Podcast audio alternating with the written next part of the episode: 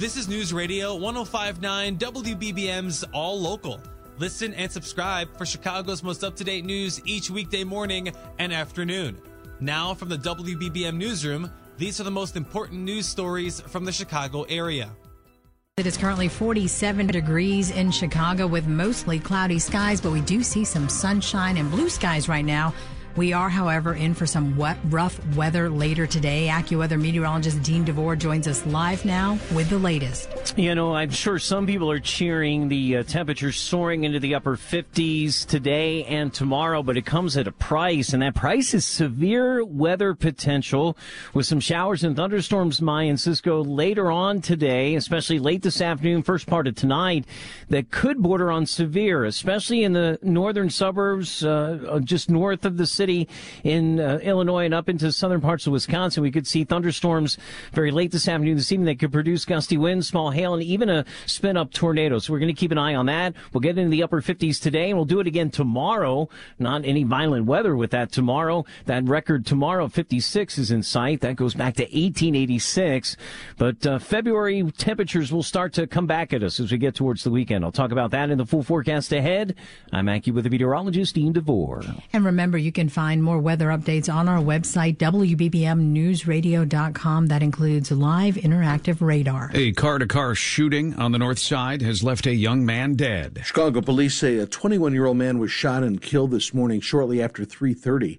The victim had been driving in the 4300 block of West Montrose in the Irving Park neighborhood when a white Jeep began following him.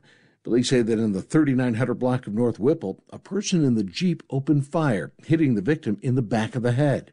He crashed his vehicle into several other cars and a tree. No one is in custody. Bernie Tafoya, News Radio 1059 WBBM. The developer of the property that could be the future home for the Chicago White Sox has released its vision for a new ballpark in the South Loop. A gleaming stadium sits along the south branch of the Chicago River. It's covered in glass and has a massive TV screen while plenty of green space and skyscrapers surround the stadium. Related Midwest owns the 62 acre property at Roosevelt and Clark that it calls the 78. The developer not only released renderings of the possible new ballpark, but included some of a reimagined guaranteed rate field where the Sox have a lease for the next five years.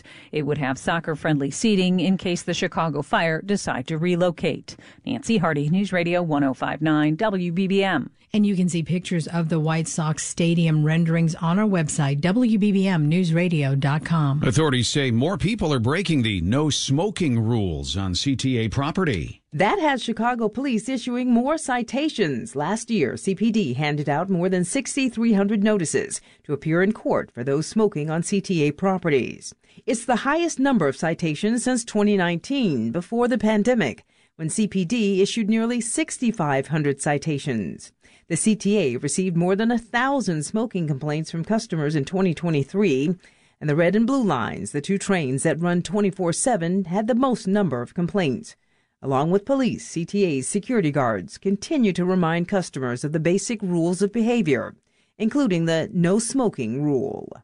Baron Black, News Radio 1059 WBBM. Early voting begins today in some parts of Illinois for next month's primary election. Voters in the collar counties, as well as DeKalb, Grundy, Kendall, can begin casting their ballots today. Early voting begins at the Chicago Board of Elections super site downtown a week from today, but early voting for the rest of Cook County does not get underway until later. ComEd is joining several other agencies in launching several new electric vehicle rebate programs. A statement says the programs are designed to increase adoption of the vehicles and to make charging more accessible and equitable. An announcement is being made later this morning in advance of the Chicago Auto Show, which opens to the public at McCormick Place on Saturday. What's being called a cybersecurity matter continues to disrupt some operations at Lurie Children's Hospital in Chicago. The problem was first reported on January 31st. As a result, the hospital has taken all phones, emails, and electronic systems offline as part of its investigation. However, officials say the hospital is still taking new patients and previously scheduled appointments are being kept. Authorities say one of the men charged in connection with the shooting of four people last week in Dolton was on electronic monitoring on a previous murder charge. CBS 2 reports 30 year old Tori Lewis and 31 year old Maurice McInnes are both charged with aggravated unlawful use of a weapon. The charges stem from a shooting outside an AutoZone auto parts store on Sibley. Cook County Sheriff's officials say Lewis was awaiting trial for the murder of a disabled man in 2017. A major bookstore is moving into a closed Walgreens in the Wicker Park neighborhood. Barnes & Noble Senior Director of Store Planning and Design Janine Flanagan told Crain's, quote, "We were really missing the Chicago market. That's why Barnes & Noble is moving into the big building at 1601 North Milwaukee Avenue this summer. The world's largest retail bookstore chain has not had a store in Chicago for several years." Roger Plummer, News Radio, 1059 WBBM. All Local is a production of News Radio 1059 WBBM, Chicago's news, traffic, and weather station. Please like and subscribe to this podcast on the Odyssey app to continue receiving up to date news and information.